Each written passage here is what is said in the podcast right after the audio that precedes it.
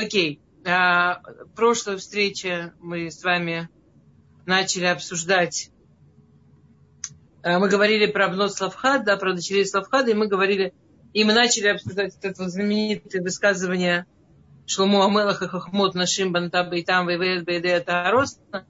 И мы начали говорить, и мы говорили о жене Кораха. Если есть вопросы, мысли, э, идеи, что-то, что вам хотелось бы спросить или принести по поводу вот прошлой встречи, я буду очень рада. Пожалуйста. Сейчас время у нас для этого как раз.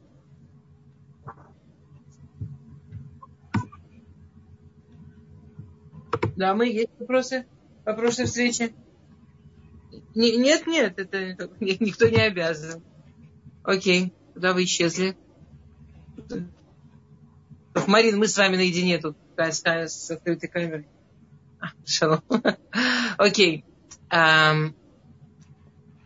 Пасук, да, вот этот вот пасук, на котором основывается анализ этой ситуации, да, он такой знаменитый пасук Шломо а-Мелех, да, из Мишлей.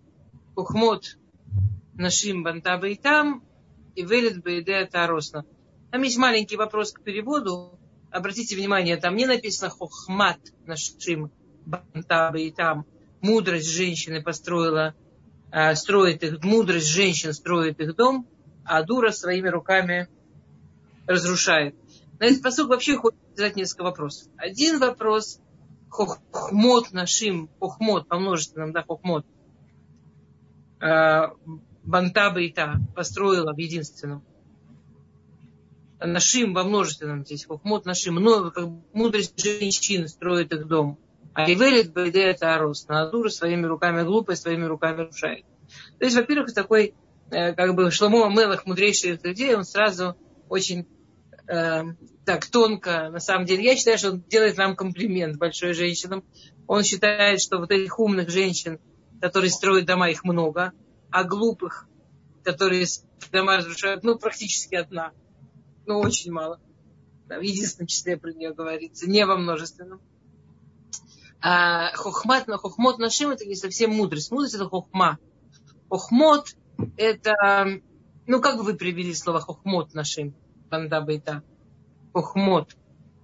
Чем отличается хохмот от хохма? Как, как вы думаете, как вам кажется, в чем, в чем собственно, разница, в чем это отличие? Может быть, здесь имеется в виду премудрости, то есть навыки, может быть. Я не знаю. Замечательно. Прекрасно. Это действительно то, что э, считают часть фаршим, что имеется в виду инструменты, как бы навыки. Что женщина у нее не просто какая-то абстрактная, тонкая мудрость, она не просто что-то поняла. А она, у нее хохмот, у нее это, всякие кунцем, у нее всякие прям умения, она этим пользуется, она это делает. У женщины у нее это как будто хохмот, да, это как инструментарий. Женщина, она свою мудрость использует как инструментарий.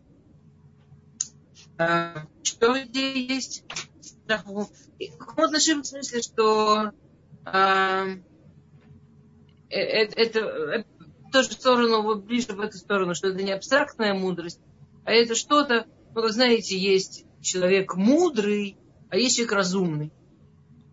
Мудрый отличается от раз... Добрый вечер. А, сейчас, одну секунду. А, Лен, а, давайте так, или в конспрук, потом напишите мне. Потому что мы сейчас немножко в другом месте. Я боюсь уходить в лею. А... А, ну, классный вопрос, на самом деле. Вопрос хороший. Я подумаю, к чему его быть. Вопрос про то, как... Вопрос, Лена задала вопрос про то, как работает молитва. Как относиться к молитве и, и, и почему, когда мы сильно молимся, это не называется, что мы э, ломаем свою судьбу, что мы меняем то, что Всевышний для нас э, э, приготовил. Замечательный вопрос, большой, важный. Я, это не относится к сегодняшней теме напрямую, но если у меня получится, я постараюсь. И, если по времени хватит. Если что, напомните мне, пожалуйста. Э, Давайте вспомним историю. Значит, итак, Шломо а-Мелех противопоставляет. Как бы Шломо а-Мелех Мишлей говорит так. Дорогая женщина, любая, любая дорогая женщина. А вот в Парашат Корах есть пример двух женщин. Одна из которых повела себя максимально глупо и разрушила этим свой дом, и уничтожила эти жизни себе и всем своим домашним, просто уничтожила. Она, она ну, женская, то есть, на самом деле страшная вещь говорит, да, что женская глупость. А это не просто сидит такая, знаете, как по-русски говорят, там, женщина должна быть прелесть, какая дурочка. Но это не в этом смысле. Шломо говорит, женская глупость это опасно. Женская глупость это что-то, что можно своими руками уничтожить, убить, делать страшные глупости. На, на, нужно понимать, что мы действительно стоим, знаете, мужчины, там, я не знаю, э, если мы посмотрим не, не, честно на, и в контексте истории, и вообще мужчины занимаются политикой. Я не хочу сказать, что нет женщин-политиков. Это смешно сравнивать количество женщин-политиков и количество мужчин-политиков. Но это даже не процент, это не, несравнимые цифры совершенно. А мужчины занимаются изобретениями. Опять, я не хочу сказать, что нет женщин-ученых, но это несравнимые цифры. Мужчины как бы руководят миром, но они, их рождают женщины, их воспитывают женщины, они возвращаются домой, где их примет жена, и их настроение, их состояние, их ощущение от жизни будет совершенно зависеть от женщины. И в конце концов, когда он заболеет, ему таблетку даст, не даст, не дай бог даст неправильную жена. То есть ну, мужчина, в конце концов, глупый, это отвратительно, жалко, я не знаю, все что угодно. Женщина глупая, это смертельно может. Мы не можем себе позволить. Нам непозволительно. Мы можем быть, не знаю, у нас может быть, быть невысокая интеллигенция, но мы не можем быть глупыми. Говорит Шломо а-Мелех, женщина, тебе нельзя быть глупой, это опасно. Тебе, окружающим. И ну ты не обязана быть гением физики. Важно, что у тебя были хохмот, важно, что у тебя была женская мудрость. И это можно, жизненная мудрость. Этому можно научиться. Это можно, этим можно. И вот этот вот пример женщины, которую Шломо ставит, как вот, ну типа он говорит так, ни за что не бери пример Жороха, а обязательно пример с жены Он бен Пелета. Кстати, мы не знаем ее, этой жены Он бен Пелета, в смысле, что вот она такая вот правильная жена. Неважно, как, как это, не, это такой собирательный образ правильной жены. Да, и э, история, да, которую рассказывает Тора. Э, был такой очень важный человек. Э,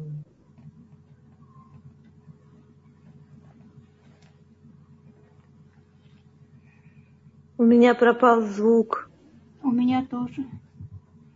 Эстер, включите микрофон, наверное. Нет, Эстер вообще пропала. А, все, сейчас есть. Сколько времени меня не было слышно? Две, минуточку. Может, меньше. Окей. Начали говорить про жену Она бен Пелета. Да. А... Смотри, и... Тора рассказывает историю, и к этой истории есть мидрашим. На самом деле всего два, но зато оба приводятся в очень крутых местах. Один в Талмуде, другой в Мидраш Раба. А, история такая, да, что он был очень важным человеком в колене Рувен. Корах, когда решил поднимать свой а, махлоки, да, когда решил поднимать бунт против Муше Рабейну, он а, в этот бунт втянул тех, ну, грубо говоря, до кого дотянуться. Он втянул в, этих бунт, в этот бунт членов своей семьи и, э, член, и членов колена Рувена, которые прямо вот рядом с ними стояли, колено в колено. И они были очень близки и друг с другом очень много общались. И э, история, значит, такая, что э, он, он бен Пелет возвращается домой. После собрания Корах сделал собрание со всеми своими приближенными. И на этом собрании... Они обсуждали, как вообще они будут, вот, как они будут, значит, бороться с Муше Рабейну, и какой Муше Рабейну вообще ужасный. То, что Корах, как мы помним, не помним, да, мы на прошлый раз немножко обсуждали, что по старшинству Корах считал, что он может претендовать быть коэн гадоль. А вот Муше, он как царь, и он поставил быть коэн гадолем Аарона, своего брата. Значит, все куплено, товарищи. Значит, везде сплошные протекции, товарищи. Все нечестно, товарищи. Вообще, на кому верить, товарищи? Все ужасно. Мы будем бороться за справедливость. Мы будем бороться за справедливость, чтобы места получали те, кто заслужили, а именно я. А, и можете себе представить мужчину, который возвращается с такого собрания, где они там все вместе кричали: «Да, мы будем бороться». Вы представляете, да? Такой весь накрученный мужик, такой весь в боевом поту, такой приходит домой, такой: «Да!» Входит к ним, значит, в этот Оэль, в эту палатку к ним, говорит: «Я сейчас там был, все куплены, мы будем бороться, мы будем, я за справедливость». Он теперь а, представьте себе жену, у которой муж, да, у кого-то звук включен, и это громко. Вы не могли бы посмотреть, у кого включен это звук? у Ривки, у Ривки. Я прошу ее, все. А, спасибо. Я очень за включенные видео с людьми, и, пожалуйста, да, но, но, но звук, когда надо. А, понятно, что большинство женщин, ну, ясно, что есть и Роза Люксембург, но, в принципе, большинство женщин а, для нас... Есть разные цели в жизни, да? А, если вы помните, мы когда учили Мишлей и Шломо, мы учили пасук «Тов лехем харева вешалом ба мимибайт мале заавури». Помните, что Шломо пишет в Мишлей, что лучше, чтобы в доме была там сухая корка, но при этом мир и, и, и спокойствие, чем а, дом полный золота и ссор, и скандалов. А вот на самом деле эт, этот пасук для женщин, для мужчин читается по-разному. Для мужчин он читается, вот ты бы не поверил, но на самом деле, вот в конечном итоге оглянешься назад и поймешь. Потому что, в принципе, в природе мужчины воевать. Даже самый такой мужчина, который мозгами понимает, что нет, очень важно спокойствие, вот у меня дома мои родители вообще тон не поднимали. Но на самом деле ему нужно какое-то место, чтобы побывать, чтобы вообще чтобы прикольно, чтобы вот в жизни был смысл. Большинство женщин этот пасук звучит как, ну, вот такая нормальная истина. Ну, понятно, что бывают разные поколения, бывают там жад... жадненькие мы бываем, но, в принципе, большинство женщин понимает, что то, вот о чем женщина мечтает, вот когда женщина мечтает вот о хорошей жизни, она мечтает о, мир... о мире, о доме, в котором мирно, о всех, чтобы все были живы-здоровы, чтобы все было спокойно, чтобы был вот такой воздух сладкий в доме.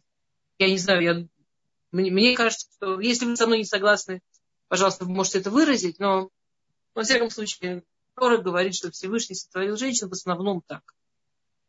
Для женщины это какое-то вот такое естественное, понятно, что все разные, и понятно, но в принципе для женщины вот это вот естественное состояние представления счастья. Счастье это когда не, не надо войны. Надо, чтобы было сладко в доме, спокойно, чтобы все дружили, чтобы всем было хорошо. Поэтому, в принципе, когда входит вот такой вот, весь дым от него идет муж, настроенный на войну, большинство жен, скорее всего, ну, вряд ли будут прямо счастливы, что сейчас он пойдет бороться с мужем. Тем более, что женщины, это мы знаем из истории о Золотом Тельце, еще из нескольких историй, как-то лучше понимали отношения между Муше и Всевышним. Мужчинам было тяжело это понять. То есть то, что Муше пытался объяснить Кораху, это нерелевантно твоя, твоя претензия. Это не я выбираю, кто будет коэн гадоль. Это Всевышний назначает. Меня Всевышний назначил, Аарона Всевышний назначил. У меня не было там... Это не то, что я там Всевышнему, не знаю, взятку, чтобы моего брата. Ну, это... Ну, вообще нерелевантно. Вот как-то женщины, они понимали, насколько Всевышний ведет еврейский народ в этот период, и насколько что то, что происходит, оно вот прямо напрямую мипельон, да, из его, из его уст.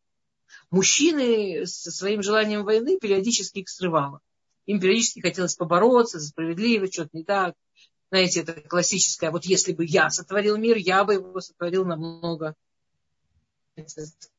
как в старом еврейском анекдоте, что если бы я был царем Николаем Первым, я бы был богаче. Потому что я бы еще немножко шил.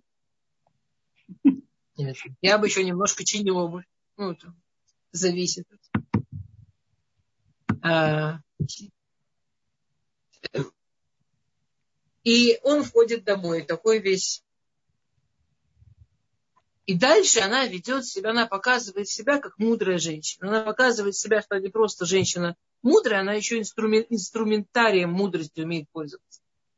Она не говорит ему, что, не дай бог, сказала бы не такая умная жена. А, куда ты пойдешь? Какая революция? С кем ты сел и сиди? Я сказала, никуда не пойдешь, значит, никуда не пойдешь. В принципе, тут как бы было, возможно, несколько вариантов. Есть при котором часто, и при котором муж говорит, значит, жене, причем женщина же это делает чисто от добра. Только потому, что хочет помочь. Только, ну и показать, кто в доме главный. Только помочь и показать, кто все контролирует и от кого все зависит. Все. Больше женщина ничего не хочет.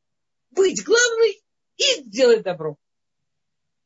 В этой ситуации муж, который накручен друзьями и накручен приятелями, и если он не пойдет, ему все там вообще неизвестно, что с его общественным положением будет, и как он вообще... Он скажет, что значит не пойду, я здесь мужчина, я сказал. И самое смешное, что даже мужчина, который был не очень уверен, насколько ему нужно было пойти, пока будет спорить с женой, себя убедит, сам себя убедит, сам себя настроит, сам себя накачает, и, скажем, шанс, что он пойдет, даже если она вообще молчала, был намного меньше, чем после того, что она показала, кто в доме хозяин. Ну или, может быть, он и не пойдет, но... с чем там, и как, как, как будет дом, и как у них будет семья, и как у них будут отношения, это, конечно, скажем так, будет, вряд ли будет весело и приятно. И что делает жена Она? Жена Она, он входит, рассказывает, как сейчас они идут бороться за справедливость, она это внимательно выслушивает. Рассказывает Мидраш, это все до конца, до конца выслушивает, очень внимательно. Когда он заканчивает рассказывать, она задумчиво спрашивает его вопрос. У нее было такое, такое выражение, как будто она действительно пытается разобраться. И это совершенно классно, потому что он пришел такой весь на эмоциях, он такой пришел, его накрутили, он такой весь пришел, сейчас пойдем кому-нибудь бить.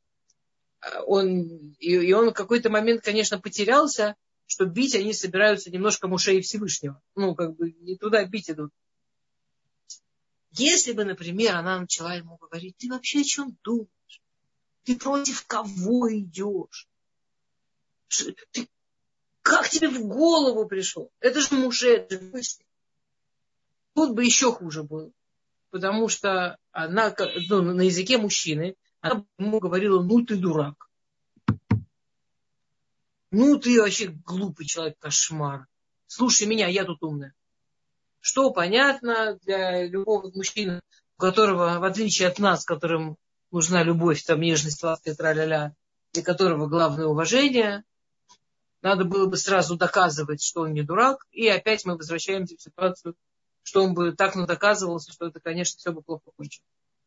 Она его выслушала, и она как будто, знаете, она спрашивает вопрос на уточнение. Все очень классно, что она не сказала ему никакого «да, прав». То есть она вообще туда не пошла, вообще не пошла ни вправ, ни не вправ, вообще туда не пошла.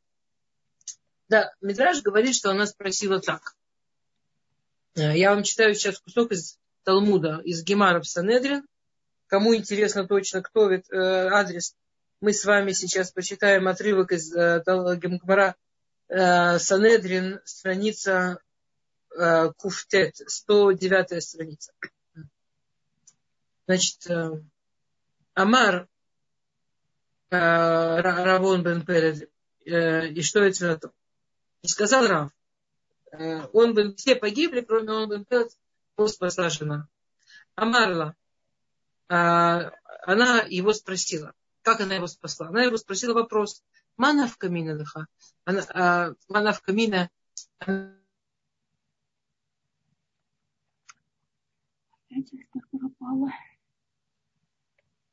Эстер, у вас выключен микрофон. И вообще вы пропали.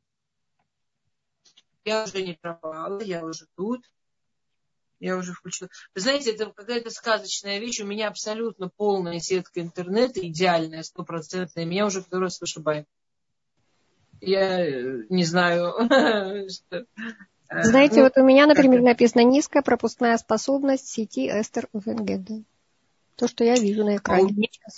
Смотрите, у меня написано сто процентов полный, вообще стопроцентный интернет. Давайте я попробую переключить на другой вид интернета. Если... Скажите мне, что он вам сейчас говорит про мою пропускную способность. То же самое, я на другой... пропускная способность в сети.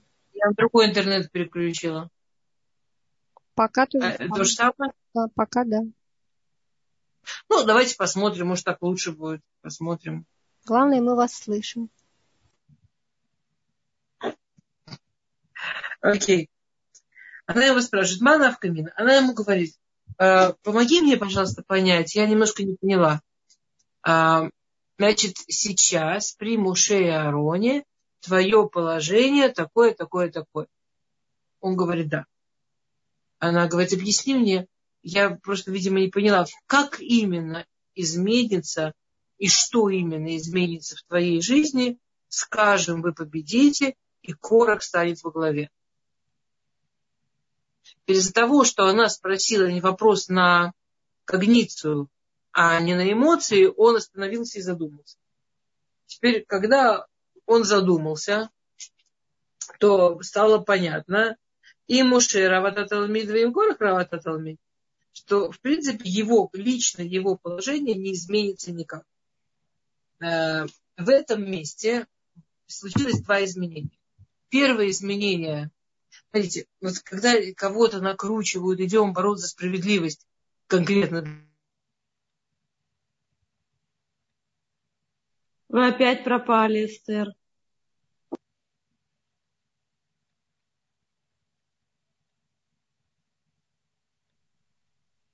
Здрасте, я не знаю, что делать. У меня написано, что идеально. Видимо, у вас интернет честнее. Мне он льстит. Вам он говорит правду. А, то есть, она делала две вещи. Она обратилась к разумности мужа.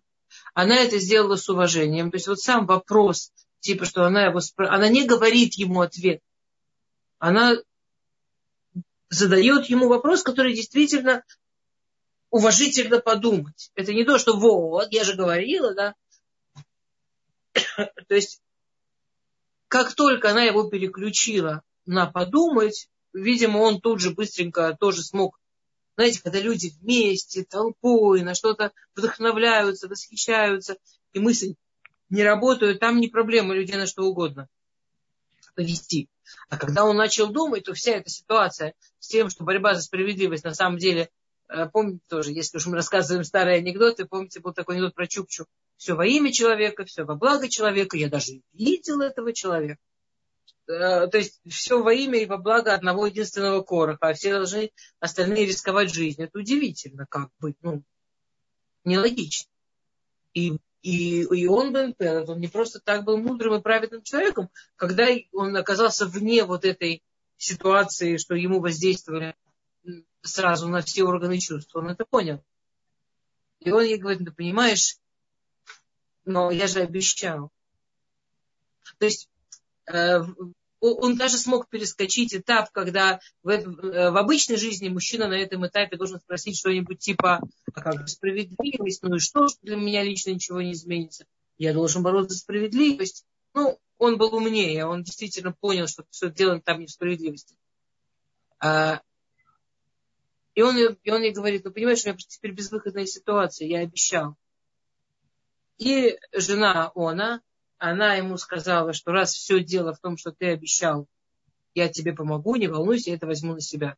Вот, кстати, тоже современная женщина, замученная психологией, э, особенно не настоящей психологией, а вот э, э, вся, всякими, я не знаю, как это назвать, ну, скажем, э, фантазерами, я, я мягко от психологии, там не будь ему матерью, ты ему жена, а не мать, что значит ты возьмешь на себя? Она бы, конечно, так не сделала. Нормальная женщина, муж иногда что-то берет на себя, жена иногда что-то берет на себя, это... И дальше она делает потрясающую умную вещь, дальше она его кормит. То есть она не позволяет ему почувствовать, что ситуация стрессовая. Она сама такая умница, она тоже не входит в стресс. Она не входит, так, все, планируем, что делать, что делать, сиди там, я сама, дальше, а, я пошла, а. Что, что, она, никакого, а, никакого, она ему говорит, слушай, ты же, ты, ты же уходил, ты же голодный, наверное, и уставший.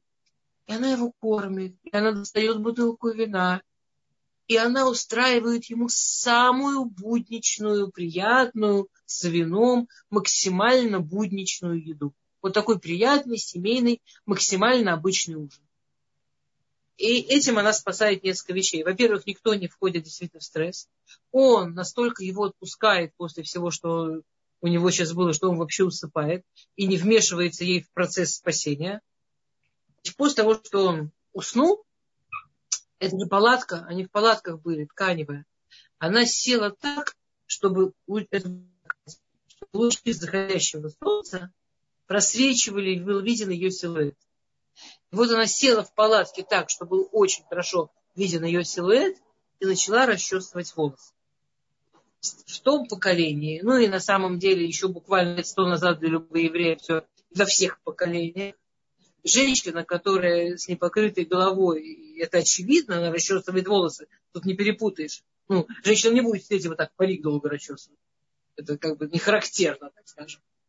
А войти к такой женщине, это, ну, как войти к женщине, которая сейчас купается в ванной.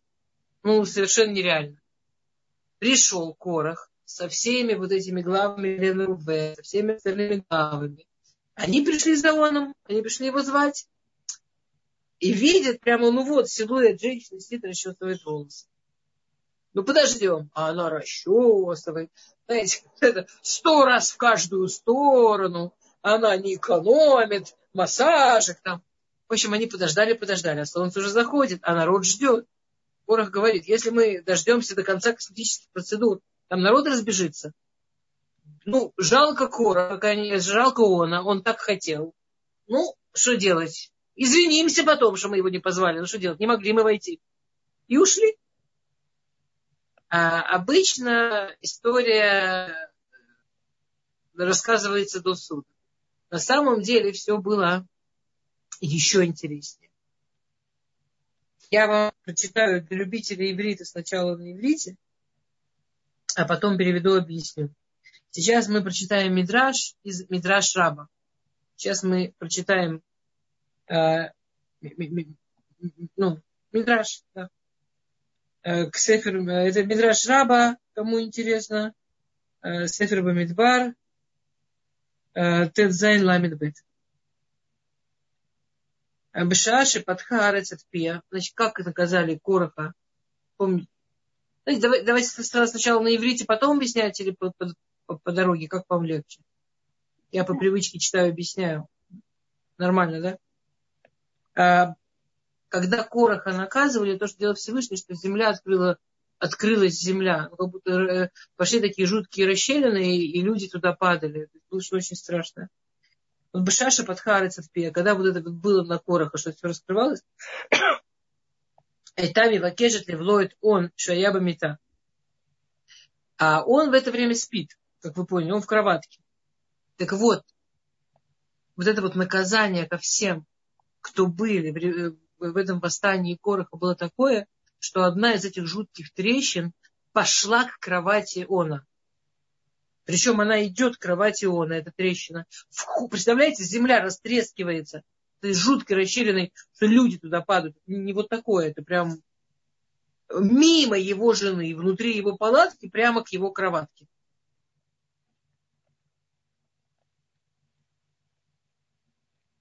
Я с тобой пропали.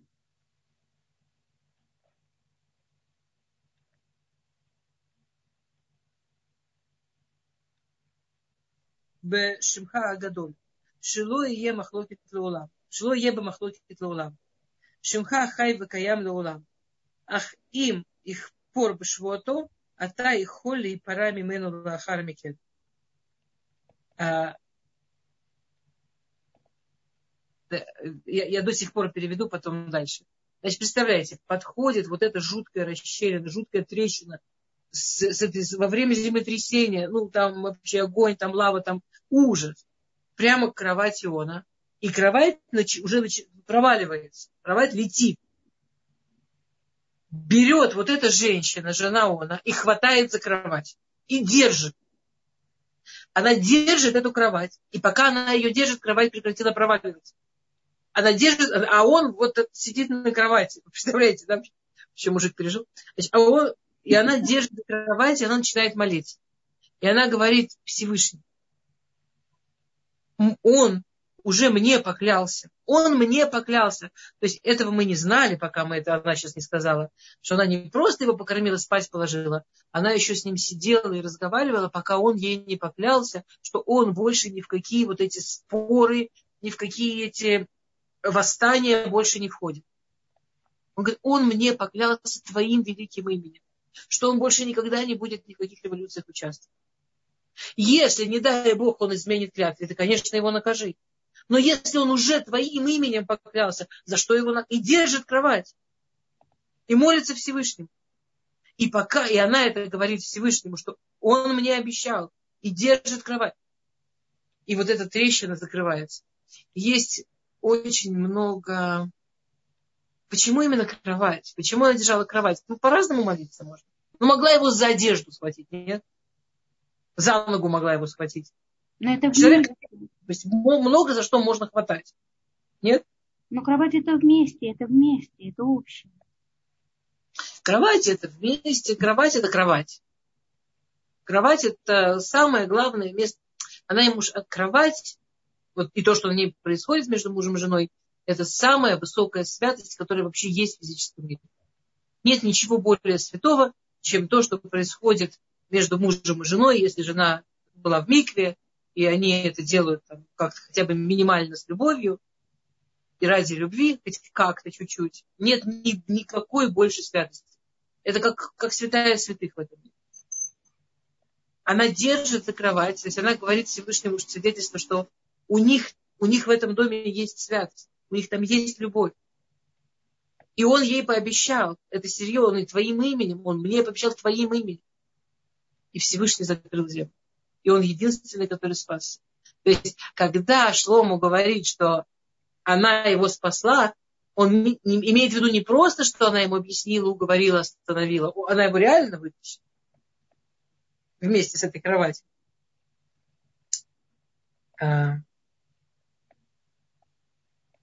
Что после этой истории дальше могло бы с ним быть? Тут спасение на спасение, на самом деле. Что, что дальше? Ну, представьте себе, правда, что мужик пережил. Что с ним дальше могло быть? Ну, он, наверное, очень уважал свою жену, стал уважать, наверное, еще ну, больше. С жизнью, с жизнью его. Вот он, представляете, все, с кем он был вместе. Депрессия. Депрессия. Страшная депрессия. Просто жизнь закончена, и все прошло вообще, все. Я лузер, и мне удалось. А может быть, наоборот, еще больше веры служения Всевышнему. Да, Светочка, согласна. Не, не, Всевышнему, конечно, уважение, а в смысле его вот ощущения себя, в смысле его поведения. Во-первых, там должна для начала, ну, депрессия очень большой вероятностью, но депрессия бы строилась там на постравме. Ничего, что мы на таком языке говорим современном. Да, да, да. Ну, люди, я не знаю, в какую-то автокатастрофу попадают, боятся в машину садиться. А у него там все его, вообще все его знакомые, все его соратники, они сейчас вообще их земля проглотила. Он сейчас, он, он это все видел, он вот в этой трещине практически стоял. Ему перед Всевышним стыдно. Он, конечно, он должен был идти в посттравму. На, на основе этой посттравмы, конечно, должен был идти в депрессию, понятно. И от этого великого человека он бен Пелет, да, что он был анаф, поэтому он, что он был такой скромный, что он был Пелет, что он палат, что, что он умел правильно говорить, умел правильно объяснять. От этого великого человека могло вообще ничего не остаться. То есть, смотрите, спасать так спасать, дамы. Что она делает после того, что земля закрывается? Амралу леон, кум витваце. Она это очень быстро унюхала. Она поняла после какого-то времени небольшого, что то, что он так на этой кроватке лежит, никуда не идет, никуда не выходит, что это не туда идет.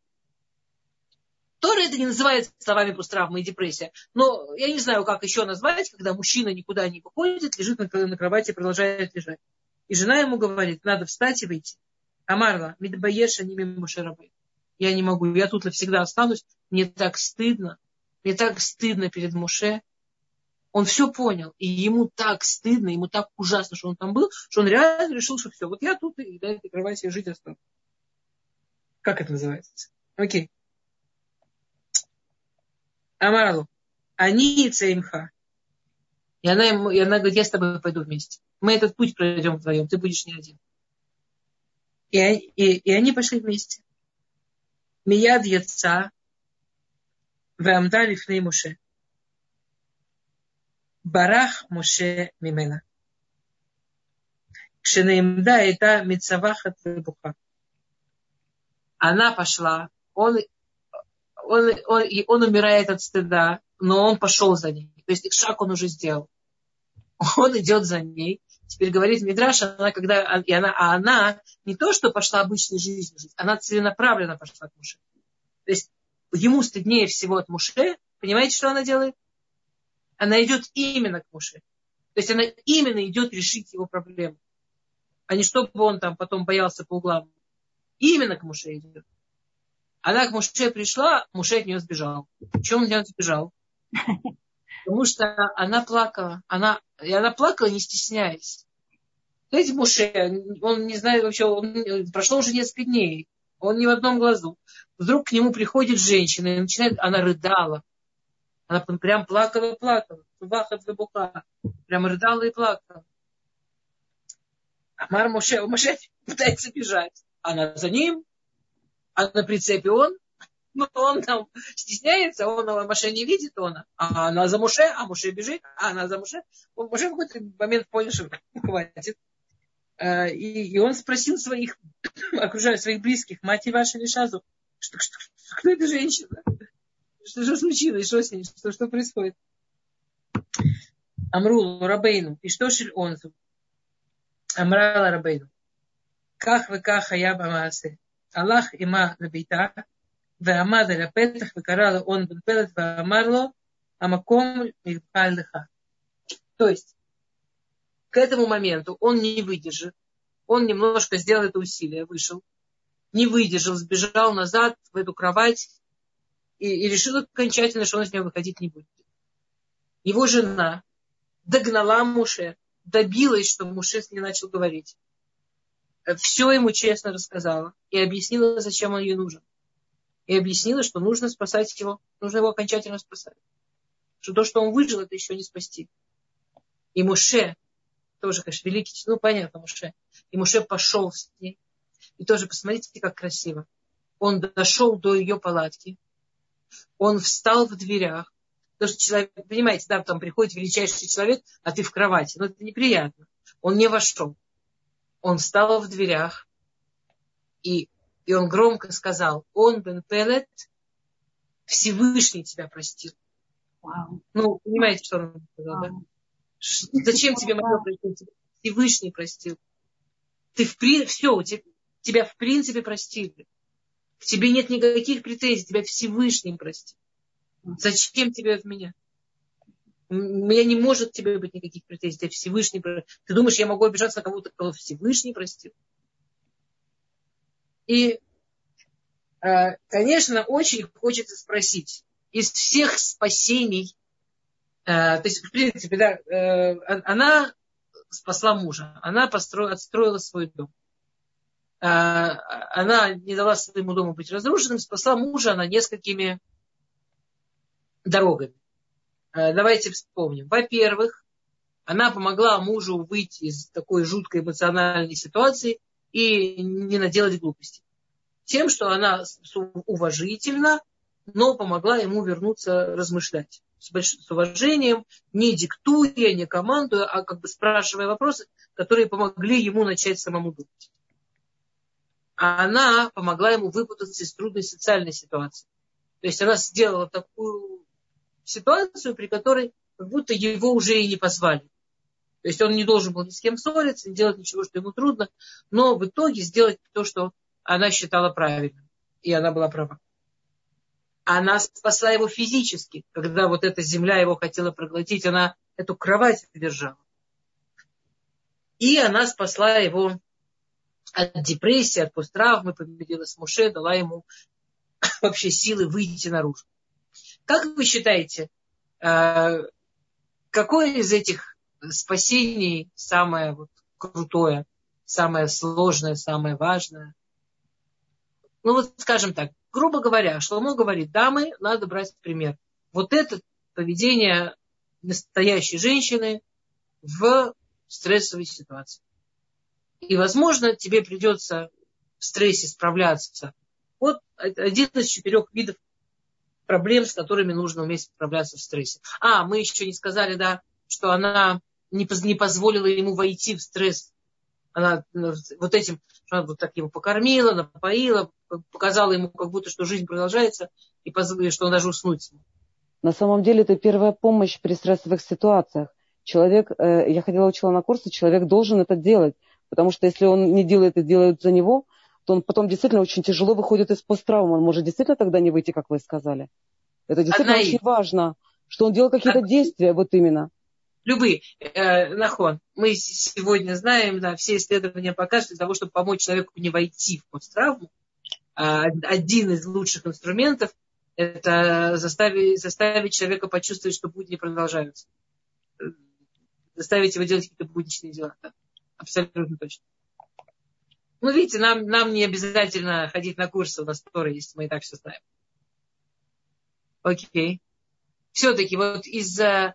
То есть Муше Шломо говорит, вот, возможно, тебе, дорогая женщина, придется свою семью вытаскивать в, стресс, вот, в тяжелых стрессовых ситуациях. Так, так, так, да. И вот эти вот основные направления, как она спасала. Как вам кажется, какие из этих направлений там наиболее... Ну, мне кажется, первое или третье. Да, точно первое, не второе, да, как по да. мне. Скорее первое, да. Первое, да. Это очень трудно. В эмоциях относиться к человеку с уважением, это просто нереально. На первом этапе это самое... Если она это сделала, остальное это уже включается потом. Держать и бороться, идти до конца. А вот первый шаг, он самый трудный. Круто. Хан, замечая, Хан и Лина сказали очень, очень классную вещь, да, что когда вот муж приходит такой весь, ну, ну не вызывает он у женщины в эту минуту естественное уважение. Ну, не вызывает. Ну, не выглядит он ей таким фантастически умным в эту, в эту минуту. Ей действительно очень естественно хочется сказать «обалдел». Ну, это если она мягкая. И что если она справилась и осталась вот... на ниточке уважения и, соответственно, сделала то, что сработает. Вот они инструменты. Понимаете, хохмот наши, вот они инструменты. Остаешься на ниточке уважения, сработает. Выразишь свои горячие эмоции по поводу его тупости, выразишь, себя порадуешь. Не сработает. Как говорил Жванецкий, если не интересует результат. Окей, есть еще какие-то мнения по этому поводу, дамы? Мне непонятно, почему у таких мудрых женщин нет имени. То есть э, про злодеек всяких у на, нам известно. Почему же, когда ну, говорится там про Плони Альмони, про разрушивший храм, специально умалчивается его имя, да? То тут как раз мудрая женщина, почему нет ее имени? Обратите внимание, имя жены Кораха мы тоже не знаем. Тут как бы две образцово-показательные женщины, да. Тут две прям женщины, да, практически сработавшие метафорично. Тут две женщины, Ильин, которые, вот смотри, вот так ведет себя дура, вот она хочет почета и хочет быть самой крутой, и доводит мужа до состояния, что он готов на все, что угодно идти, только бы она заткнулась, вот это вот все. То, что мы в прошлый раз говорили.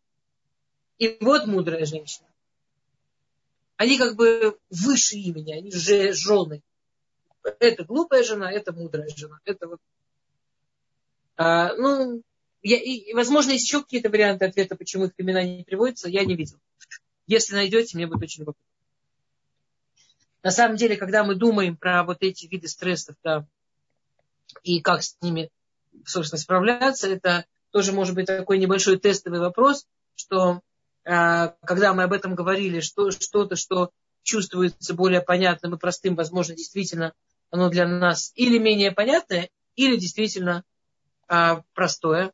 А то, что прямо нам чувствуется сложным, возможно, действительно это что-то, чем нам стоит поработать. Сто процентов, что у каждой женщины один из этих вариантов справ... как, э, справляться со стрессом, он должен быть не, не, непростым. Ну, и, и, или, не дай бог, в стрессовой ситуации узнаем. Окей. А, дамы, на самом деле мы закончили всех основных великих женщин из Пятикнижия, из, из э, Хамиша Хумшей Тора, из пяти книг Торы. Вот давайте я сейчас, может быть, отвечу про Лею, или если у вас есть...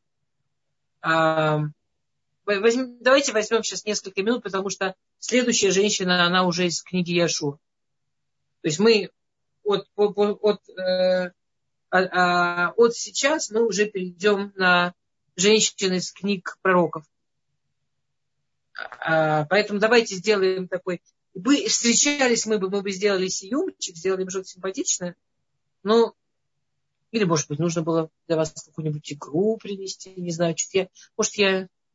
Ну, если, если хотите, я могу в следующий раз какую-нибудь игру, может, принести или что-то такое. Но пока давайте сделаем просто. Давайте возьмем... Я, я пока отвечу. У меня есть тут один вопрос за сегодняшний урок. Единственный.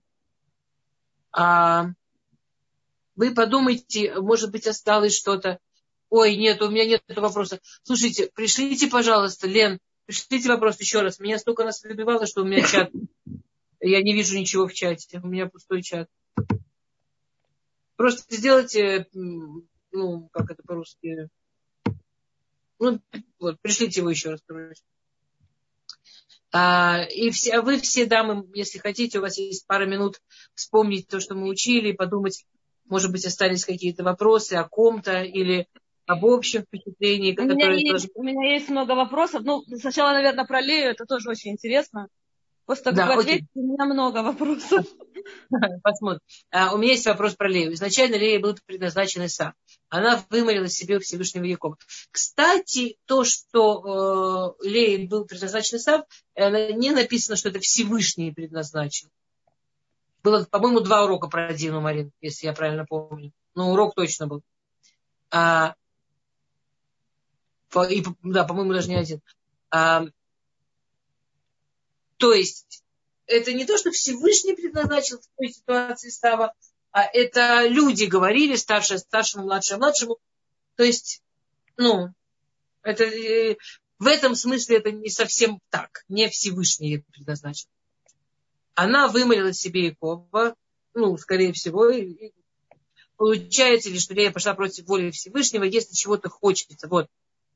Что дается непросто. Как понять, что это желание не расходится с волей Всевышнего? Как понять, стоит ли дальше вымаливать свое желание или надо успокоиться? Шикарный вопрос. Вопрос шикарный тем, что он очень ежедневный. Я слышала людей, которые на полном серьезе говорили, что вообще как не стыдно молиться. Ну, Всевышний делает то, что он делает, то, что правильно, то, что лучше всего. Что ты к нему пристаешь? Что ты его дергаешь все время? Не слышали такого? Я... А... Это прямо есть такое мнение. А, есть мнение тоже очень похожее, что Всевышний знает, как нам лучше. А не может ли быть, что когда мы молимся, мы там, ты чего-то очень хочешь, ты себе это вымолишь, а оно для тебя хуже. А Всевышний знал, как тебе лучше. Зачем молиться? Только все испортишь. Пусть Всевышний сам делает как лучше. Э, молитва, это, у молитвы есть несколько целей. Главная и первая цель молитвы – это не выпросить у Всевышнего того, чего я хочу. Главная цель молитвы – это общение с Всевышним. Это близость с Всевышним. Э, если мой ребенок будет у меня постоянно просить что-то, что я уверен, что ему вредно, и я буду каждый раз отвечать ему «нет», между нами будет в тысячу раз больше близости, чем если мой ребенок не будет со мной разговаривать. Это, ну, это понятно, да? Это просто. То есть то, что мы молимся, Всевышний точно нам ответит. Что он ответит, мы не знаем. На самом деле мнение из серии «нет, тоже ответ» очень маленькое мнение. То есть это очень мало кто так говорит. Знаете, я часто говорю мнение большинства, мнение многих. Вот это мнение не многих. Это мнение очень маленькое. Мнение большинства, что Всевышний отвечает на молитву. Что практически ситуация, что евреи молятся, еврейка молится. Самые сильные молитвы это у маленьких еврейских детей, у еврейских женщин. Потом у всех есть сила молитвы, но это самое. Ну, понятно, и у праведников, детей праведников. Очень большая сила молитвы. Если еврей, особенно еврейка, молится, по, по мнению большинства, вариантов, что на эту молитву Всевышний ответ, практически нет. Но мы действительно, вот в чем, Лен, вы абсолютно правы, мы должны молиться, учитывая, что мы не знаем, как нам лучше. Это правда. Поэтому очень хорошо бы оставлять какое-то место, ну, не знаю, что, если, ну, э, уважительное. Во-первых, очень вредно молиться за какие-то там подробности. Там, я не знаю, чтобы вот именно там, вот чтобы у меня был жених, именно вот такие реснички, именно вот такой оттенок волос, именно вот такой оттенок глаз. Вот ровно столько сантиметров роста, я не знаю. Ну, ну это правда, да. Ну, и это можно, этот пример можно в любую сторону взять. Но я, я хочу, чтобы я хочу выйти замуж за свою настоящую пару, чтобы у нас получилось построить хороший дом. Прекрасная молитва. Почему? А вдруг у меня на судьбе хас вахалила ни разу не построить хороший дом? А вдруг у меня на судьбе там сорок восемь разводов, не дай бог никому? Че я, откуда я знаю? Может, я Всевышнему все собью? Может, моя душа пришла вот такое исправление сделать? Дело в том, что мы не приходим сюда с одним сценарием. Мы сюда всегда приходим с свободой выбора. То есть мы сюда всегда приходим с определенным... У нас есть цель. У нашей души есть цель. Обычно несколько целей. Но к этим целям можно прийти несколькими путями. И как именно мы к этим... По какому пути мы пойдем, это вот называется свобода выбора.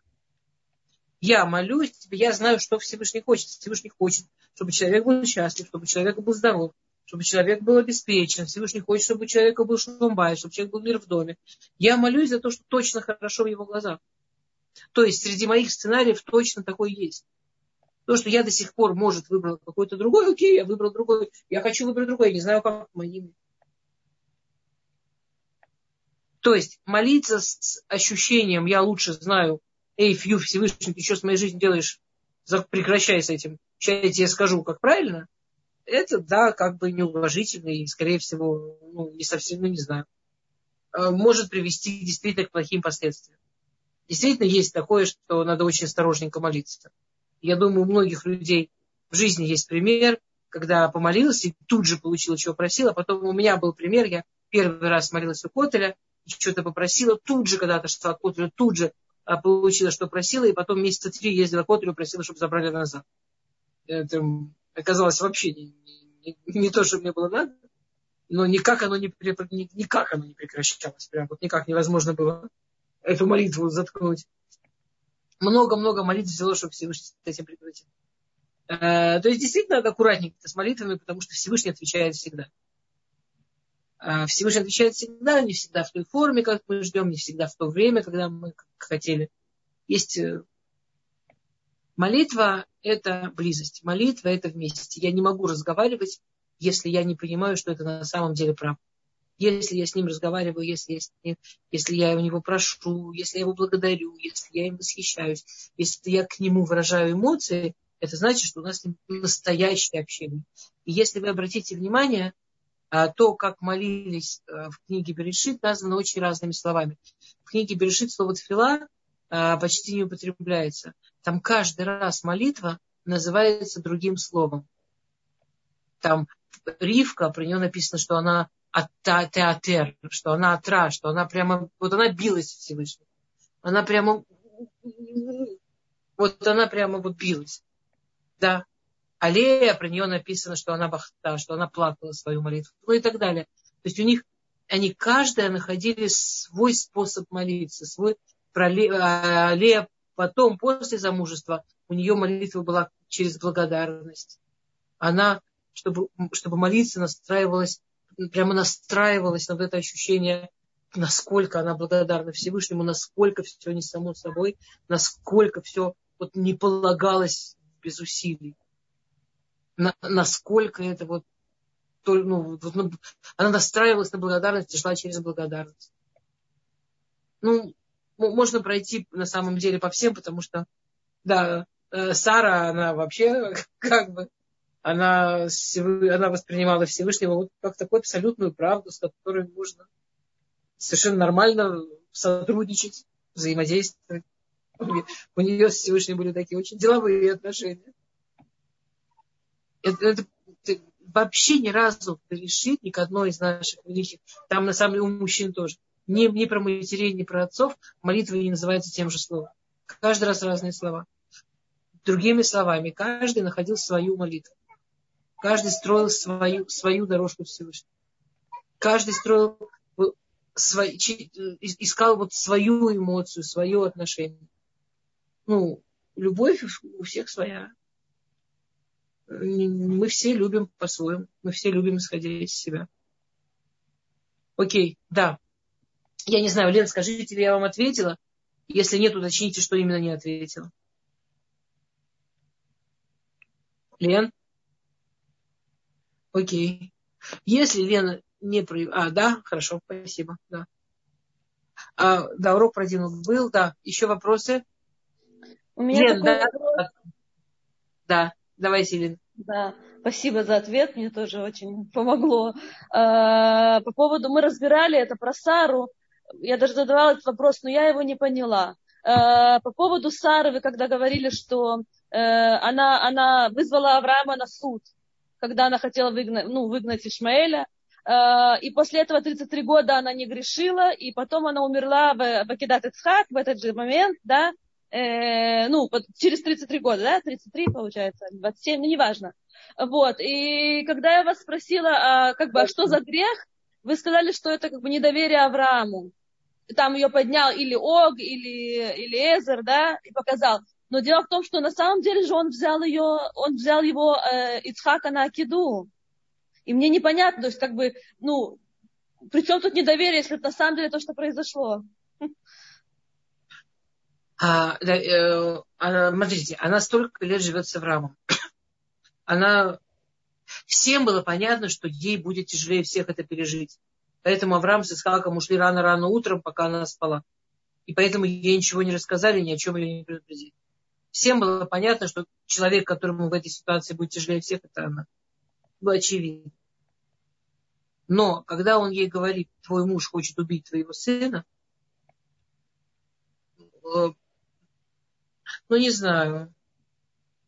Скажем так, давайте подумаем про среднюю женщину. Про среднюю женщину, которая прожила с мужем несколько десятков лет. А даже не, не как она, семьдесят с лишним. Почти к этому моменту уже... К этому моменту она прожила с ним больше сто десять, сто двенадцать лет. То есть подумайте про среднюю женщину, которая прожила с мужем несколько десятков лет, не сто двенадцать. И которая простая женщина, не Сара. И у которой муж не Авраам. Но она за эти годы поняла, что он не убийца. А не Авраам, который весь хесед, не Авраам, которого главное качество это милосердие, а просто обычный человек. Не убийца, не насильник, не сумасшедший. Ей говорят, он сейчас идет зарезать сына. Есть такая вещь, как суд. Да, ну, мы обязаны судить людей в лучшую сторону, если это не известный злодей. Если человек не доказал, что он абсолютный злодей, ну хорошо, если человек праведник, мы обязаны судить в лучшую сторону. Если человек средний, нам рекомендуется его судить в лучшую сторону. Авраам точно праведник. Но нам в любом случае даже средних людей рекомендуется, ну, женщина замужем за... просто обычным мужчиной. Ей говорят, он собирается убить сына, у нее должна быть естественная реакция. Я знаю своего мужа, Я не знаю подробностей, я не знаю, что именно там происходит. Там точно есть какое-то нормальное объяснение. Ну, и, и бежать туда смотреть, бежать это подглядывать, так, это, это недоверие. Смотрите, хотите, я вам смешной пример скажу, неприличный. Я скажу, э, женщины, которые очень любят, чтобы все было прилично, закройте уши. Это, не, это как женщина, которая смотрит в телефон своего мужа. Или там читают переписку. Я, конечно, ему верю, но код уже взломала. Или там жучок уже поставила. Программу, которая показывает, где он ходит. Программу, которая мне все его письма на телефончике показывает. Я очень образованная, я с людьми работаю. Я много знаю вариантов. И теперь, когда это делает простая женщина, когда это делает женщина, у которой есть, муж, который доказал, что ему трудно доверять, это что-то одно. Но когда это делает даже просто средняя женщина, это некрасиво. Это, это неправильно, так нельзя себя вести. Это не просто недоверие, это неуважение. Ну, нельзя так себя вести. Это как минимум нарушение закона, что нужно судить в лучшую сторону. Такой великий человек, как Сара, по отношению к такому человеку, как Авраам. Ну, это же не просто. Ей сказали, что он сына идет убивать. С праведниками Всевышний строгий, даже за грехи толщиной человеческого. Понятно, что это та самая история про грех с толщиной слова. Понятно. Но для нас перевести это на человеческий язык простых людей можно, ну, конечно, можно научиться. Не имеется в виду, что женщина должна муж раз, там, за разом ведет себя нечестно, она должна, нет, я буду доверять, потому что я сужу в лучшую сторону. Нет, но, но, но если обычный человек с нормативным поведением, а женщина чувствует, что ее, ее прямо крышу сносит, и она должна все проследить, она должна понять, что проблема у нее, должна понять, что это ей нужно что-то как-то с собой разобраться. Окей. Есть еще вопрос. Вопрос про Сару. Ой, Лен, вы так Сару увлеклись? Почему Сара обиделась на Авраама, а не на Агарь? А, мне кажется, мы это разбирали на уроке, но давайте я... Первую часть вопроса, может быть, и не разбирали. Вторую, мне кажется, разбирали, но я коротко повторю, пожалуйста. А, про Дину, дамы. Кто написала про Дину? Если у вас какой-то конкретный вопрос про Дину, который вам непонятно, вы напишите, может быть, мы... Может быть, именно его я не упоминала, но вроде поди знать. Или я могу тоже коротко ответить. А Сара считает, что она, у них с Авраамом спор, грубо говоря, чья, чья Агарь ученица. Агарь юная женщина, выросшая во дворце Паро, типа к ней никаких претензий. Ну, типа какие к ней претензии? Ее так воспитали. На нее никто не обижается. А вопрос к тому, кто ее учитель, кто за нее отвечает, кто должен взять ответственность и попытаться ее научить, попытаться ей объяснить. Сара читает, а Авраам считает, что Сара. Авраам считает, что с самого начала она ее учила, она была ее ученицей, ну и что, что она с нее замуж вышла. Она осталась ее учительницей. Если я вышла замуж, у меня теперь не могу своего раба вопрос спрашивать. Сара раб для Агарь. Это мнение Авраама. Сара считает, что это конфликт интересов. Что они две жены одного мужчины, она больше не может там, ее вести как раб, как учитель. То есть, если она спросит, пожалуйста, то если она не спросит, Сара считает, что это не, не этично. И Сара отодвигается. И в таком случае учитель Авраам. И Сара приходит к Аврааму и говорит, объясняй, посмотри, как она себя ведет, сделай, делай что-то. А Авраам говорит, сама делай. Что это я? Чья ученица? А, на самом деле они оба пытались что-то делать. А, как она ее мучила, я не знаю, или вы помните, да, я напомню, что когда она только стала женой Авраама, она стала, там со всего мира женщины приходили к Саре за брахой, за советом, там это было. И она таким образом женщинам рассказывала про Всевышнего. Это было что-то очень важное, большое в их жизни. А когда Агарь стала... тоже женой Авраама, она стала Сара всем этим женщинам говорить, а вы уже были у госпожи Агарь, а вы уже сказали, шалом, госпожи Агарь, вы уже проявили уважение к госпоже Агарь, и они все стали тоже ходить честно ради Сары говорить ей шалом. А Агарь стала очень унижать Сару. То есть Агарь так тоненько, саркастично, всякие гадости про Сару стала говорить. Ну, там, например, надо же, Сара, вот я Всевышняя, такая праведница, такая праведница, а Всевышний ей не дал детей от Авраама. Хотя, казалось бы, мне с первого раза, казалось бы, я простая женщина, а мне с первого раза. Ну, вот, знаете, такие вот. И женщины, это так все было неприятно, знаете, э, кто за кого, кто против кого. И Сара увидела, что просто люди перестали к ним приходить. А у них вот эта деятельность по приему гостей, по обучению, это была, ну, это была их главная деятельность. Там э, написано, да, что «Нефиш Шерхану Бакарани» души создавали. И Раши пишет, Авраам учит э, мужчин, Сара учит женщин. Это, была их, это был жи, проект совместной их жизни. Рассказывать людям о Всевышнем. И когда Сара поняла, что, что она делает, приводит к тому, что люди перестают ходить, она очень сильно замучила Агарь. Она перестала к ней посылать людей. Как только она перестала требовать от людей к ней ходить, к Агарь, к Агарь перестали ходить. Агарь царская дочь, Агарь принцесса. Агарь всю жизнь самая умненькая, самая красивенькая, самая лучшенькая, включая ученицу Сары. Она и у Сары была самая успешная. Она и когда выбирали жену для Авраама, она была самая-самая. И для нее вот это вот, чтобы перестали к ней ходить, это было, ну, персоналист, которого, понимаете, который двойку получает, ну, для нее это было страшное унижение. Она, реш... она, она, она, она не могла этого выдержать. Она беременная через пустыню решила, что она уходит к папе. Она поперлась, извините, она через пустыню, беременная, почапала сама в Египет. Это в ее ощущении было такое жуткое вообще мучение, что ее не хотят уважать, что ее не признают, что не дают, там, как она считает, того, что ей полагается. А, да, вот. Есть еще вопросы, дамы? Да, можно вам задать вопрос? Добрый вечер. Да. Расскажите, а зажигание свечей – это постановление мудрецов или это история? А, каких именно? Субботних. А, у нас есть две самые важные свечи. А, зажигание свечей субботних, на самом деле, это очень хороший вопрос. Чтобы ответить на него по-настоящему, нужно взять книги, конечно, потому что это очень тонкий вопрос. А, в Торе нет прямой мицвы, которая говорит, зажигайте шаббатные свечи.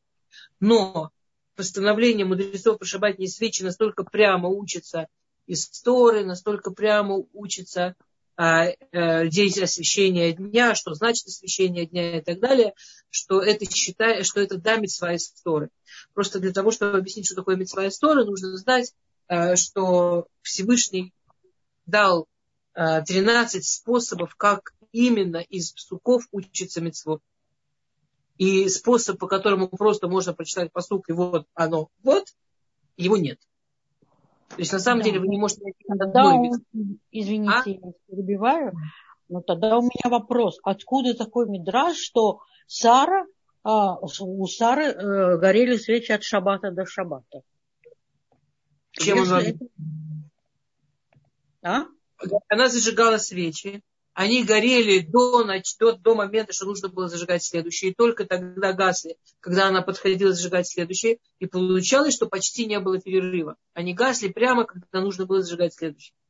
Ну, значит, это мицва из Торы. Если Сара да. зажигала свечи, а не постановление мудрецов. Во-первых, я и сказала, что это мицва из Торы.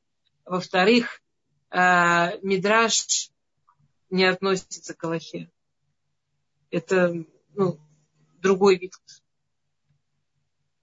Другой вид, не знаю, как сказать. Мы не можем учить мицвот из мидрашим. Не, не, не идет. Зажигание, шаббат, зажигание шаббатных свечей, если вы меня правильно услышали, это действительно из Торы. Mm-hmm. Это не написано в Торе прямым текстом, но и ничего не написано в Торе прямым текстом. А то, что есть мидрашим про то, что Сара зажигала свечи, Ривка зажигала шаббатные свечи, про то, что есть упоминание зажигания шаббатных свечей в пустыне, есть, есть, очень, есть упоминание зажигания свечей Ципоры и так далее. Это замечательно, это факт.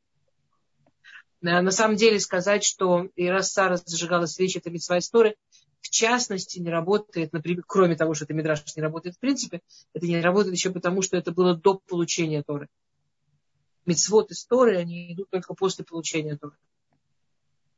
Mm-hmm. А, Сара жила...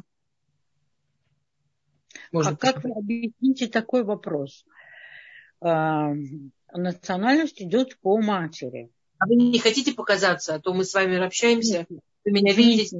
Я, я, я не в очень лучшем, не в очень лучшем виде.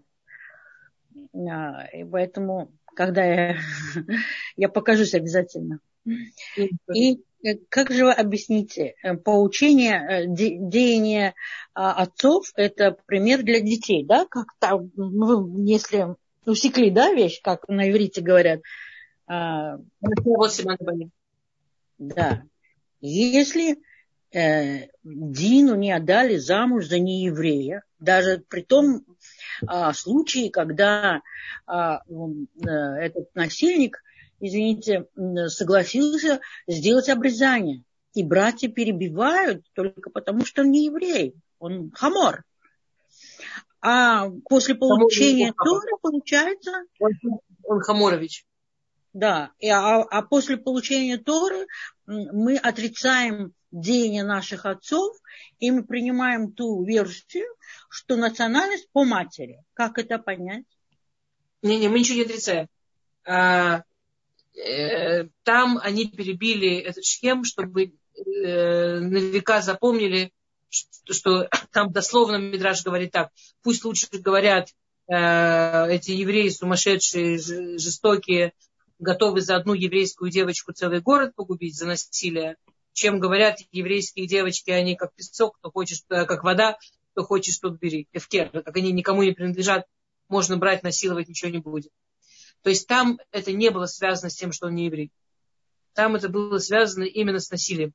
Потому что э, по простой причине, что из-за того, что, опять-таки, Тора еще не была принята, ее официально выдали замуж тоже за нееврея, вы знаете. Нет, не а, вообще про Дину ничего не написано больше. В Торе, я имею в виду. В Торе мало чего написано. А Эстер об этом на уроке рассказывала. У нас, у нас был тут да, длинный урок про Дину. Я опять-таки не помню, один или несколько. Да, я, я, к сожалению, не слушала. Извините. А, э, э, история про Дину, это Маасе авот Симан лебаним, не про то, что нельзя было ее выдать замуж за нееврея. Евреев тогда еще не было тупо. А это история про то, что, э, мы должны, что наш народ как народ должен максимально остро реагировать На, на, на то, что еврейские девочки, там, когда они живут где-то, где, не дай бог, девочек там воруют или насилуют или что-то, что должны за это биться и все что угодно, чтобы лучше пусть думают всякое, что угодно плохое про евреев, но при этом знают, что они, они на все пойдут за своих женщин, своих девочек. Это про это. Это то, что Раша там на месте пишет. А про неевреев никакого отношения нет. Я не имею в виду, что нужно жениться на неевреях. Евреи должны жениться на евреях, не евреи на неевреях, все с уважением. Но просто эта история конкретно там про другое. Да, все. Свет. Пару слов о Хануке. Ханука завтра начинается. Что? Завтра Ханука начинается. А, да. Кстати, завтра Ханука. Мы встречаемся на следующий урок, делаем что-то про Хануку. Как да? всегда. Как, как всегда. всегда. Замечательно. Если есть какие-то у вас темы, которые вам любопытны про Хануку, не забывайте, можно накидать в нашу группу. Мне Регина точно расскажет, даже если я что-то упущу. А... Да. Спасибо. Эстер, тут вопрос про Анахам. Очень интересный. Про... Секунду, сейчас я посмотрю. Сейчас, про... одну секунду, я посмотрю. А... Про Рахав чудесный вопрос. Мы как раз первая женщина, про которую мы будем учить, когда будем учить про, про книги пророков, это будет Рахав. Так что я думаю, что мы про нее поговорим. Как она и чего она. Это, у нас целый, как минимум, урок будет. Я не знаю, или... Скорее всего, мы пишемся в урок, у нас будет урок про Рахав. А по поводу Хануки чуть-чуть. завтра действительно один день остался. Дамы, скажите мне, что вам интересно, немножко настроиться или вспомнить лохот или что-то? У нас времени мало, вы мне... Эстер, а у нас же ведь задержка, я же запланировала два часа, поэтому у нас вот-вот может все закрыться само. Еще раз, не поняла? Я запланировала лекцию на два часа, но Моше Капитан так мне сказал, чтобы я так планировала, на два часа. А мы же задержались сегодня, поэтому в любой момент может выключиться. Два часа пройдет, и оно выключится. Ну, я так думаю, я не знаю, может быть, нет. Мы же просто начали. Вырубиться раньше. Да. Яэль и Двора – это книга Шофтим, это тоже пророки. У нас, мы вот сейчас со следующей встречи начнем учить женщин из книг пророков. Яэль и Двора – это Шофтим. Сначала Яшуа будет, сейчас женщина Яшуа. А в честь Хануки про Юдит можно. Просто я про Юдит обещала в другом месте, поэтому здесь я думала немножко про другое рассказывать, чтобы вам не было... Я могу, мне не трудно один и тот же урок рассказывать тут и там, но я думала, чтобы вам было интереснее, так как у меня в Йом решен, что это близко к началу Хануки, э, тот урок, на который много, многие из вас ходят в Йом решен, э, там я думала про Иудита, а у нас, я думала, немножко что-то поглубже такое. Ну вот и расскажите то, что вы думали. Да. А, жены Давида без проблем, мы вообще на них не смотрели. Они в книге Малахим. Вы просто каждый вопрос следующая книга, следующая книга пророков. Прикольно. Скоро дойдем до Магилот, скоро дойдем до, до Ктувим. Окей, Ханука, дамы. А, во-первых, знаете что? А хотите, я быстренько возьму книгу Алахот, и мы быстро пробежимся про, по, про по, какие Алахот Хануки относятся к женщинам, какие не относятся. Хотите, тогда подождите меня минуту. Очень хотим. Возьму. А можно, а можно, переспра... можно переисправить же эту настройку, изменить ее и продлить ее? Вы же можете это сделать автоматически сейчас, чтобы не отключилось? Вы понимаете, у меня нет столько ума. Извините. Что вы говорите? Вы прекрасно с этим справляетесь. Не придумывайте. Если вы хотите, я, я могу вас немножко... немножко... А есть поучите меня, поучите с удовольствием. Поучите. Попробуйте. Давайте попробуем. На настройки конференции вы заходите. Но вы делаете, потому что вы ее делали... А, поэтому у меня сейчас не все будет. Вы заходите в настройки конференции, и там есть у вас время продления. Правильно, но сейчас, когда идет сама конференция... Да, у вас есть, когда это... у вас есть, можете, у вас есть кнопочки свернуть, свернуть окно, то есть окно наше с картинками свернется, вы да. нас будете слышать и видеть, но и вы, тем не менее, сможете работать, еще что-то делать обязательно. Хорошо. Посмотрите, спасибо, у вас там есть... Спасибо вам большое. Да, на здоровье, если я помогу. Так это же, я, я же, так, видите, как, я же, я же заинтересовано лицо. Какая вы умница, молодец. Я заинтересовано лицо. Так вы все заинтересованы. А, мне, наверное, надо, надо войти в настройки, да? Да, в настройках. И там попробуйте тогда продлить. Это будет всем хорошо, у нас будет всех счастье. Сейчас в главную захожу, так, и иду в настройки. Иду в настройки, мне нужно... Где вы сказали, я должна продлить? Ну, ну, там, где вы ее устанавливали, э, время конференции, э, продолжительность. А, так это у меня, нет, так это у меня, когда я за, запланирую, я боюсь, что она у меня такие точки. Нет, нет, вы, вы заходите уже в запланированные конференции, уже, которые вы запланировали. Вернуться точно так же все, все меняется, все на все, ничего, нет никаких проблем там. Сами же сделали своими ручками, сами можем исправить. Так, все, же, все же вы сейчас Рабани Тестер все рассказывала. Сейчас, так, у меня не получилось вернуться, так, сейчас. Запланировать, но у меня же выйдет новая запланированная. Нет, так вы ее не новую делаете, вы, вы заходите в старую, в уже запланированную. Я понимаю, но я не знаю, как мне это сделать. Так, опа, куда вы мне садились? Сейчас. А мы здесь все равно, здесь мы просто свернули, вы сразу свернули окно. Ага, так, все. Ну, а теперь мне она не возвращается. Вау. А, выйти из свернутого видео. Так. И все, слава богу, зашла, все зашла. Не потеряете. Это же Ханука, это же чудеса. Нет, никто никого не потеряет. Я не нашла книгу. У меня их две. У меня, видимо, кто-то из детей включил и куда-то переложил. Я просто испугалась, что если буду еще искать, вообще все время закончится. А... Тогда по памяти, Рабанит Эстер. Тогда по памяти. По памяти. Смотрите, по памяти. А... Есть... У нас, у нас начинаются очень особенные дни. Это, это праздник Дарабанан. Кого... Очень прикольно. Праздник Дарабанан, праздник от Рабаним, не из Торы, в отличие от того же Шаббата. И зажигание свечей ханукальных, получается, оно как раз в отличие от свечей Шаббата Дарабанан. При этом свечи Хануки важнее, чем шаббатные свечи. А, слиха. А, свечи Хануки почти такие же важные, не важные, почти такие же важные, как шаббатные свечи. А, то есть зажигание свечей Хануки, что это напоминание о чуде, что это свет, что это то... Вот все, все эти смыслы, как мы приводим свет в свою жизнь, что такое Ханука, да, вот все, как, чтобы человек остановился, застыл, немножко дал себе время побыть со своей жизнью, побыть со своей семьей, побыть со своим... какой свет он хочет в своей жизни и так далее. Это настолько важно, что это по-вашему считается почти, почти как шаббатные свечи. При этом, понятно, что не такая важность, как шаббатных свечей. Например, женщины, если у вас, если вы самостоятельная женщина, вы, конечно,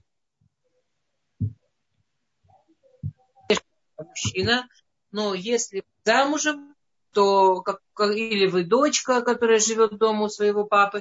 То есть если у вас есть мужчина, который, с которым вы живете вместе, то вы не должны зажигать свечи. Даже если вы где угодно. То есть до такой степени вообще не актуальный пример. Я сейчас совершенно фантастический пример расскажу. В жизни такого не бывает. Но, скажем, вы полетели в другую страну, в Хануку, а, а муж дома зажигает свечи. Вам не нужно зажигать, потому что он зажигает. То есть до такой степени. Это не, не связано ни с пространством, ни со временем, никак. Это связано с вот этой связью. Он зажигает, все, вы вышли. У вас есть, у вас есть зажженные свечи. После от свечи в идеале зажигают вот, от шкии, вот, когда только-только выходят звезды, максимально быстро. Максимально, вот как только звезды появились, нужно зажигать свечи. Все, кто любит все эти ханукальные красоты религиозных кварталов, кварталов, улиц, там, городов, вот гулять, когда вот везде, со всех сторон, со всех окон, отовсюду, эти ханукиот, такая красота, красота. Обратите внимание, что эта красота, она только первые, вот, первые полчаса, час после выхода звезд, потом красота, красота заканчивается. Потом только так, одиночные, кто не дозажег вовремя. Это зажигается максимально, вот как только можно зажечь. В идеале надо сразу зажечь. И первые хотя бы минимум полчаса после сжигания свечей женщины не работают. Спасибо, Юдит. Мужчины могут. То есть, в принципе, рекомендуется, конечно, чтобы там семья вместе посидела, поиграла, попела, там, побыла вместе, но нельзя работать именно женщинам. То есть, обязана отдыхать именно женщина. А мужчины не обязаны, могут чай принести, например. Ханука у нас есть два проблемных момента, исходя из этого. А, да, важно помнить, что ханукальные свечи, их смысл — это реклама чуда, это прославление чуда. То есть зажечь шаббатные свечи, если этого никто не видит, нерелевантно, и даже если опоздаешь. То есть даже если опоздаешь, но никто сейчас не видит, а потом увидит, надо ждать, когда увидит. Должны видеть, есть спор сколько, но хотя бы если свечки видят два-три человека, то уже достаточно. Чудеса, про которые нужно рассказывать в Хануку. Понятно, что нужно рассказывать про ханукальное чудо, но в принципе любые чудеса, которые мы видим, что Всевышний нам делает. То есть идея Хануки — это именно вот, да, вот укрепление вот этого ощущения, понимания, что... Для Всевышнего нет никаких преград, для Всевышнего нет никаких границ. И мы, мы живем не в физическом мире. Мы живем в мире, который выглядит как физический. Мы живем в мире, который очень физический, пока нам, Всевышнему и этому миру это удобно. Ну вот до буквально до первого момента. А, а нет, нет, не обязательно, когда больше всего людей. Наоборот, когда мы зажигаем свечи, там людей-то не очень много. Все тоже зажигают свечи. Ну, все зажигают свечи, все по домам зажигают свечи. Откуда там люди на улице? Мы зажигаем свечи, мы должны зажигать свечи так, чтобы это было в, такой, в таком положении свечи, что люди, в принципе, их могут увидеть. То есть, например, раньше нельзя было э, зажигать э, там... Например, мы зажигаем свечи до определенной высоты. Откуда вообще с улицы видно? Потому что если зажгешь свечи очень-очень высоко, и не будет видно, это не сработает. Но если, например, ты живешь очень высоко, а напротив куча домов такой же высоты, и, и так близко, что это будет очень видно, возможно, уже и можно. Это вопрос. А, скажем, первые три этажа без вопросов могут зажигать обычно. Ну, там мы не строим дома такой высоты, чтобы первые три этажа были настолько высокие. А, соответственно, проблема зажигать свечи в глубине дома, если у тебя дома никто не живет. Но если у тебя дома есть несколько людей, которые видят свечи, то можно и дома зажечь. А то, что, то, что обычно люди... Это, такая, это, такой, это такой кайф такой, это такой класс. Что вот мы все мы делимся вот этим, вот, что ребята, да, мы, мы, вот у нас у всех есть эта общая радость, есть это общее... Что-то происходит такое общее... Знаете... Э, в Суккот, когда люди сидят все в Суккот, да, вот, скажем, на балконах своих домов, и начинают петь песни, то есть две возможности кайфануть. Одна возможность послушать, как разные соседи поют, они там из разных, там кто-то, я не знаю, кто-то марокканец, кто-то американец, кто-то таймани, у всех разные мелодии, прикольно. А еще есть такой кайф, что когда поют ешивиш, такие классические, одинаковые мелодии, все вместе поют, и вдруг целый дом, а иногда целая улица поет вместе. Это такое вот очень кайфовое чувство. Вот в Хануку оно очень сильно. Только не через песню, а через, не через слух, а через визуальность. Да? Вот мы все здесь, мы все этому радуемся. У нас общая история, у нас общие идеи, у нас общее «я верю». Это очень... Да. Поэтому обычно люди сжигают кому сколько не лень. И дома для своих, и в окне для прохожих, и у входа в дом. Ну, в общем, это обычно действительно а, что-то такое. А, есть прикольно, вчера, если... Вчера вышло прикольное исследование э, Персему. Про него даже по радио рассказывали. Но его Персему, оно любопытное. После, во время второй волны короны сделали исследование. Они проверяли, они сделали сравнительный анализ. Нерелигиозные евреи, харидимные евреи, не взяли просто религиозных евреев, не знаю почему, решили вот так три группы исследовать. Значит, харидимные евреи, такие очень религиозные, такие черные кипы, нерелигиозные евреи и арабы. И сделали несколько там агдарот, ну там всякие странные, на первый взгляд, вопросы, типа насколько ты веришь в правительство, куча-куча вопросов. В итоге все эти вопросы, они, по, они, они вычисляли уровень стресса и, и, и уровень, ну, уровень стресса, уровень покоя, уровень сохранности, уровень э, депрессии, вот это все. И оказалось, что, как так удивительно, да, оказалось, что вот харидимные евреи, они там намного, нам, у них на уровень стресса очень маленький, уровень сохранности очень высокий, а у арабов, у хилонимных очень похожий, очень высокий. Сейчас, вот у нас в стране сейчас очень высокий уровень стресса, чтобы вы знали по исследованию. Вот. И они, значит, пытались сделать выводы, почему, не принимая в расчет Всевышнего, понятно, мы делаем выводы, ну, понятно. И э, вывод, который сделали, что э, и у арабов, и у нерелигиозных евреев очень многие э, говорили о э, бдидут-бабидут. Слышали эту фразу? Да? Об одиночестве в изоляции. Что изоляция привела к чувству одиночества. А у харидимных евреев вот это вот ощущение общины, ну что, что даже они закрыты, поют вместе, или там э, все, нельзя молиться в синагоге, выходят с громкоговорителями, молятся, и все выходят и тоже молятся. Вот, вот, все время есть какое-то вот это вот чувство общины. В общем, вот вчерашнее исследование, какое-то такое, из него там уже хотят несколько докторатов делать, насколько чувство вместе, насколько чувство себя частью общины, частью народа, оно терапевтично, лечит от депрессивных и э, кризисных состояний и так далее. В общем, я вам всем желаю быть частью своего народа, быть частью нас, чувствовать себя частью. кайфануть от этого, всем быть здоровыми, всем быть счастливыми, чтобы никакие больше проблемы нас не касались, чтобы был замечательный, чудесный, здоровый год. Спасибо, Эстер, спасибо. От меня большое спасибо за источники. Просто прелесть. Спасибо большое. От Ханы. Сейчас буду искать Санхедрин, лист читать. Так, ладно. Шалом. Шалом. Спасибо большое. Спасибо большое. Спасибо.